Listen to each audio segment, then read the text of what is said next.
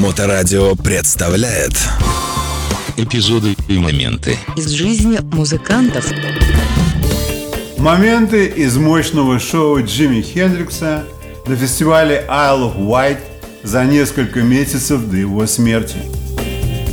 Джимми Хендрикс много раз выступал на фестивалях. Культовый набор гитарного гения на Вудстоке, несомненно, будет жить дольше всех в аналах истории музыки среди множества вопиющих проявлений его виртуозных навыков. Но одно из его последних выступлений на британской земле будет не менее запоминающимся.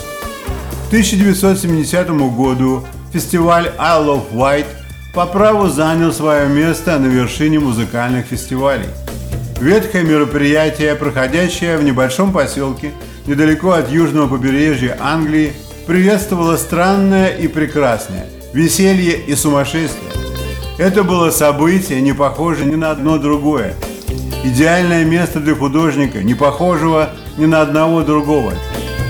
Состоявшееся в июне 1970 года выступление Хендрикса, Митча Митчера и Билли Какса было одним из последних выступлений, которые Хендрикс давал перед своей безвременной смертью, происшедшей 18 сентября после передозировки барбитуратами. Это добавляет еще больше значимости к выступлению, которое стало яркой отметкой для всех присутствующих. А их было много, около 600 тысяч. Такое количество людей, посетивших грандиозное шоу, серьезное привлечение по сравнению с первоначально ожидаемыми 150 тысячами. Это явная величина момента, которая тяжело сказалась на Хендриксе. Как отмечает Тони Браун в книге «Хендрикс. Последние дни», его подруга того времени, Кирстен Нефер, беспокоилась о внушительности природы толпы. Он так боялся выходить на сцену. И все эти люди... Внезапно он почувствовал себя пойманным в ловушку, знаете ли, в этом маленьком фургоне, где он менял одежду.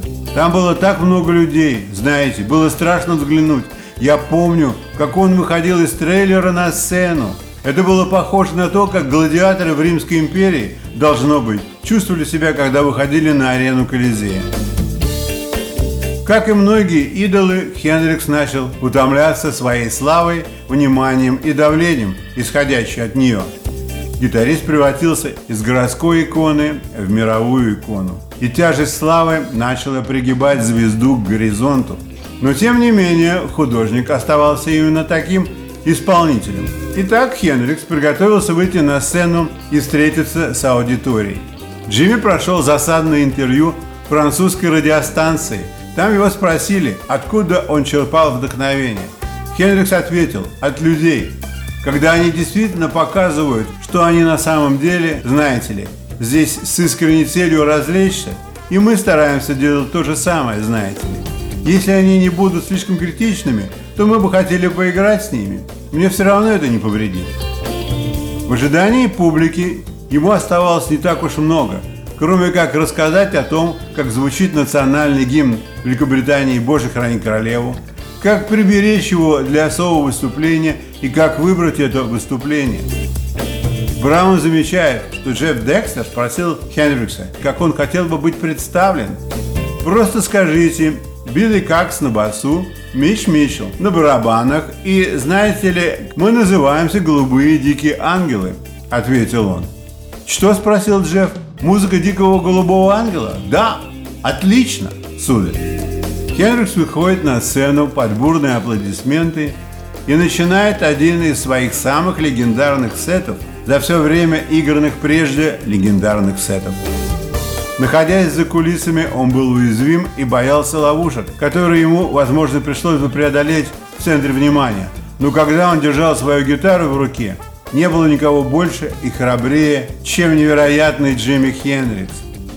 Все это событие наиболее точно отражено в документальном фильме о знаменательном событии Blue Wild Angel Джимми Хендрикс на острове Уайт.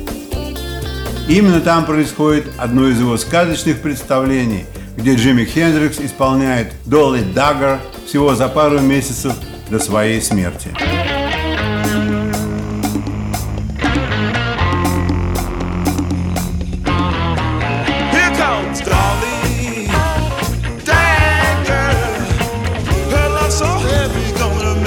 Stagger